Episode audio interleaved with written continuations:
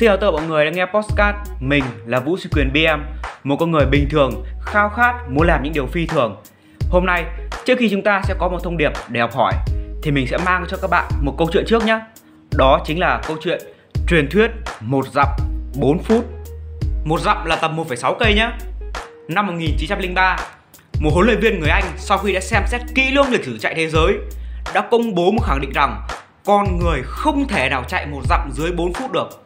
Bởi vì trước đây chưa từng thống kê một ai có thể chạy được như vậy cả. Trước lời công bố của huấn luyện viên, rất nhiều vận động viên khác đã thử sức, và sau năm, mười, mười lăm, năm mươi năm sau vẫn chưa một ai có thể chạy một dặm ít hơn bốn phút được. Các nhà khoa học cũng từ đó mà đưa ra rất nhiều những chứng minh rằng kiểu chạy một dặm dưới bốn phút sẽ gây hại cho cơ thể. Đó là điều bất khả thi, một điều hoang đường và không thể nào thực hiện được. Cơ thể con người sinh ra không thể vượt qua nổi cái giới hạn ấy. Nhưng tất cả đã thay đổi vào năm một nghìn chín trăm năm mươi tư. Một vận động viên trẻ người Anh, Roger Bannister, đã tuyên bố với thế giới rằng anh ấy có thể chạy được một dặm dưới bốn phút. Và tất nhiên rồi, chả một ai tin anh ấy cả. Mọi người buông lời chỉ trích, báo chí nói anh bị điên, còn kết tội anh ấy vì đã đi ngược lại với chuyện đã được định sẵn. Và cuối cùng, ngày sáu tháng năm năm một nghìn chín trăm năm mươi tư, anh ấy đã bước vào đường chạy dưới con mắt của hàng nghìn người dân nước Anh. Anh ấy chạy, chạy bằng tất cả niềm tin của anh ấy có. Và giây phút anh ấy đã chạy qua vạch đích, anh ấy ngã quỵu xuống đường chạy và chỉ chờ nghe một kết quả. Bình luận viên trận đấu đó đã hò hét lên bằng tất cả những tiếng lòng của mình. Cẩn thận lỗ tai nhá.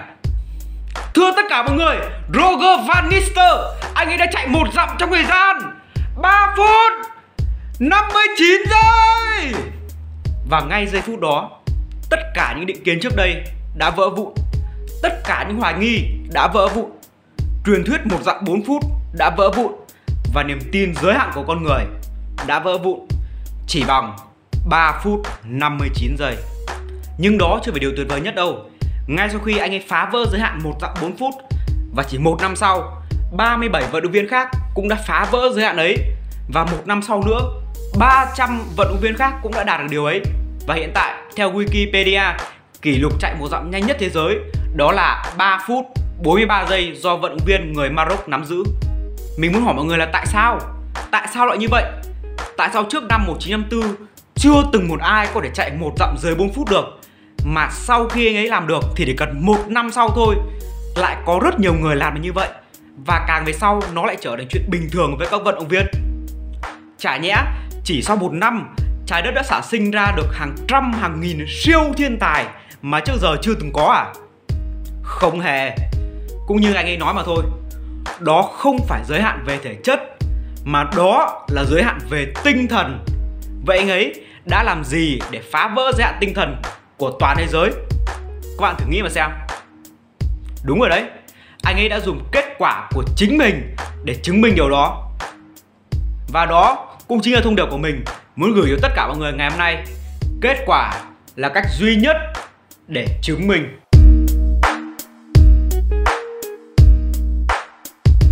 Tại sao kết quả là cách duy nhất để chứng minh? Chẳng nhẽ không còn cách nào khác à?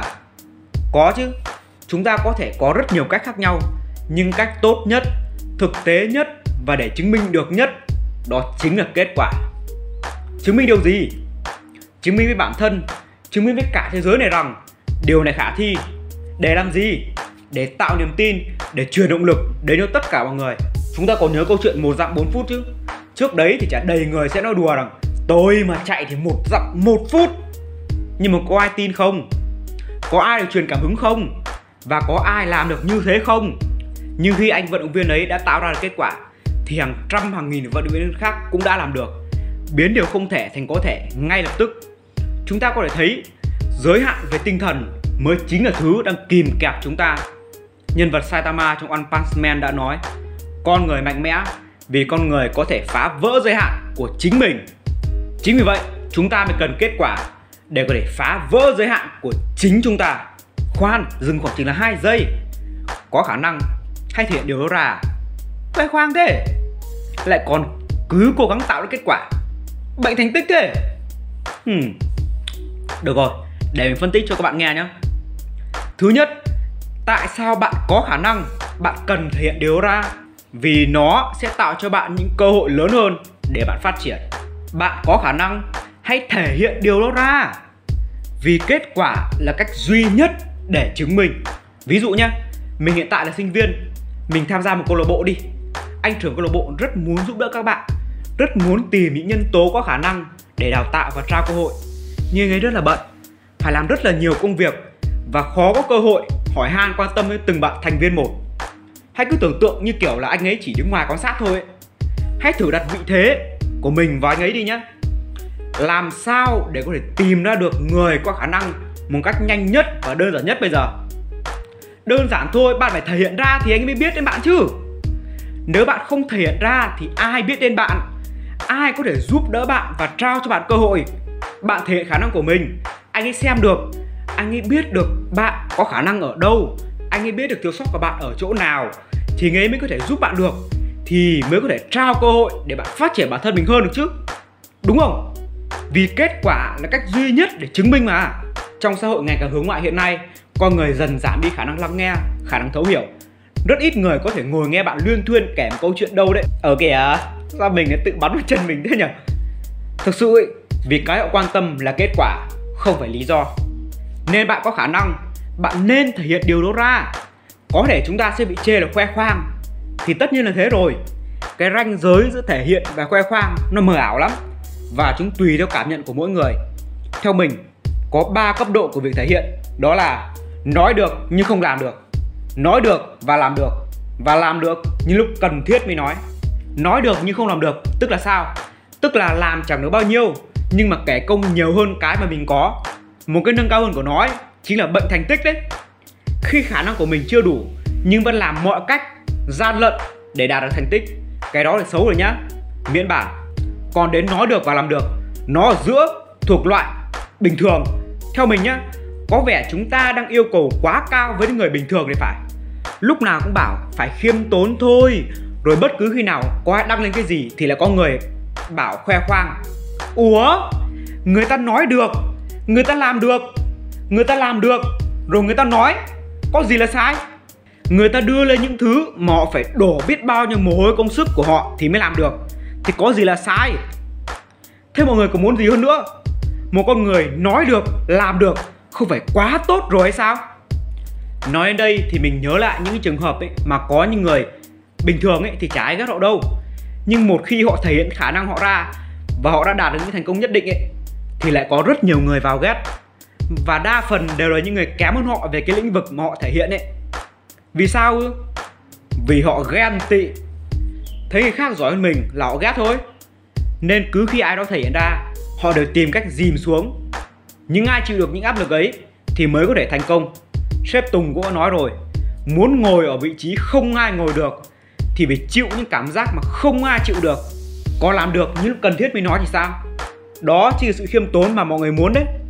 Chỉ thể hiện khi cần thiết, đó là một đức tính tốt, cần rèn luyện một cách lâu dài. Thực sự ấy, mình hiểu khiêm tốn rất là khó để rèn luyện, nhất là với những người càng thành công càng khó rèn, bởi vì họ đã có nhiều những thành quả rồi, vậy mà lại bị những kẻ ghét mình nói là không làm được gì. Họ mà chả muốn chứng minh vì họ đúng mà. Streamer Độ Mixi đã từng nói với khán giả thế này: những kẻ ghét anh ấy, anh không quan tâm, anh cứ cố gắng. Và thành công của anh chính là câu trả lời cho tất cả mọi người. Đúng vậy đấy, họ khiêm tốn vì đơn giản họ cảm thấy không cần thiết để kể lý do, vì những kết quả của họ là đã đủ để chứng minh rồi. Đó, các bạn có thể thấy, khi các bạn thể hiện khả năng của mình ra, dùng kết quả để chứng minh ấy, thì bạn sẽ được những lợi ích gì và bị những áp lực gì. Còn mình thì sao nhỉ? Mình thì mình rất tâm đắc với câu chuyện này. Đó cũng chỉ là lý do mà mình làm podcast về nó. Hồi bé, mình có một cô bạn thân, mình rất yêu quý cô ấy, mình dành tình cảm cho cô ấy rất là nhiều, nhưng mình lại không dám thể hiện tình cảm của mình ra.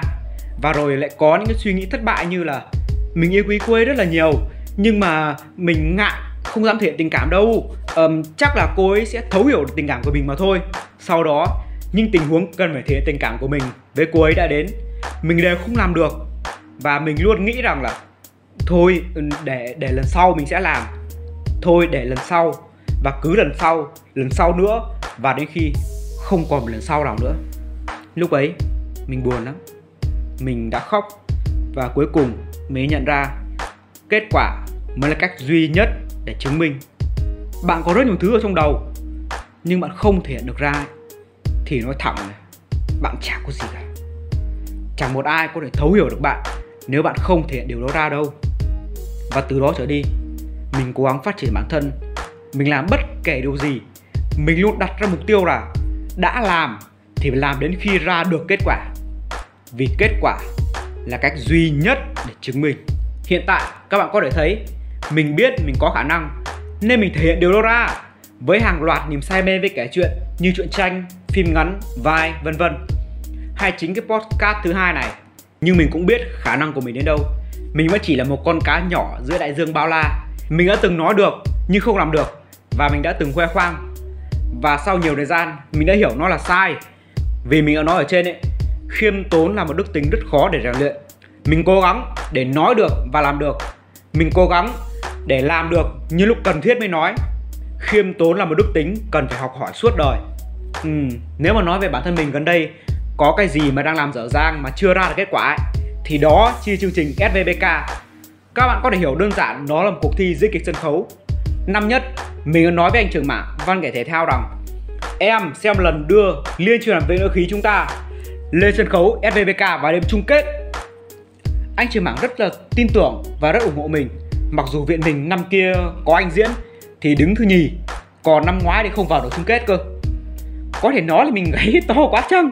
Năm nhất, mình là leader team kịch bản và mình đã cố gắng làm ra một kịch bản tuyệt hay và được phê duyệt từ các sếp rồi.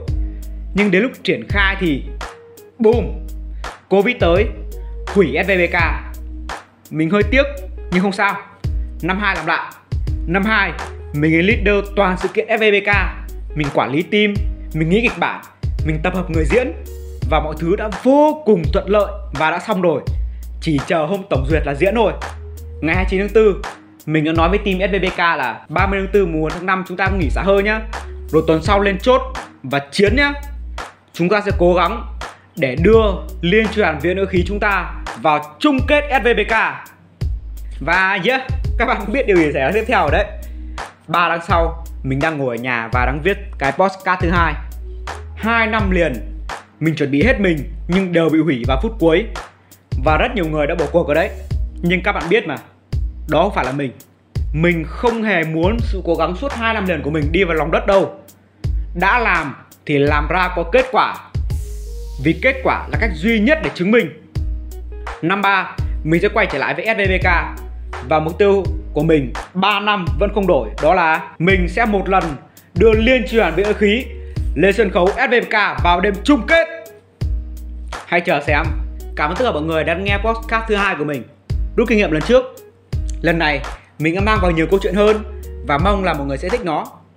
Chốt lại vấn đề, mình chỉ muốn nói với tất cả các bạn rằng các bạn hãy cố gắng làm ra kết quả. Các bạn hãy thử cùng mình lặp lại thông điệp xem các bạn đã nhận được thông điệp từ mình chưa nhé. Bạn có khả năng, hãy. Vì kết quả là mình đoán là mình đã trao được giá trị đến cho tất cả các bạn rồi đấy. Vậy là mình vui rồi. Mình là Vũ Sinh Quyền bê em. Hẹn các bạn vào những tập podcast tiếp theo. Yeah!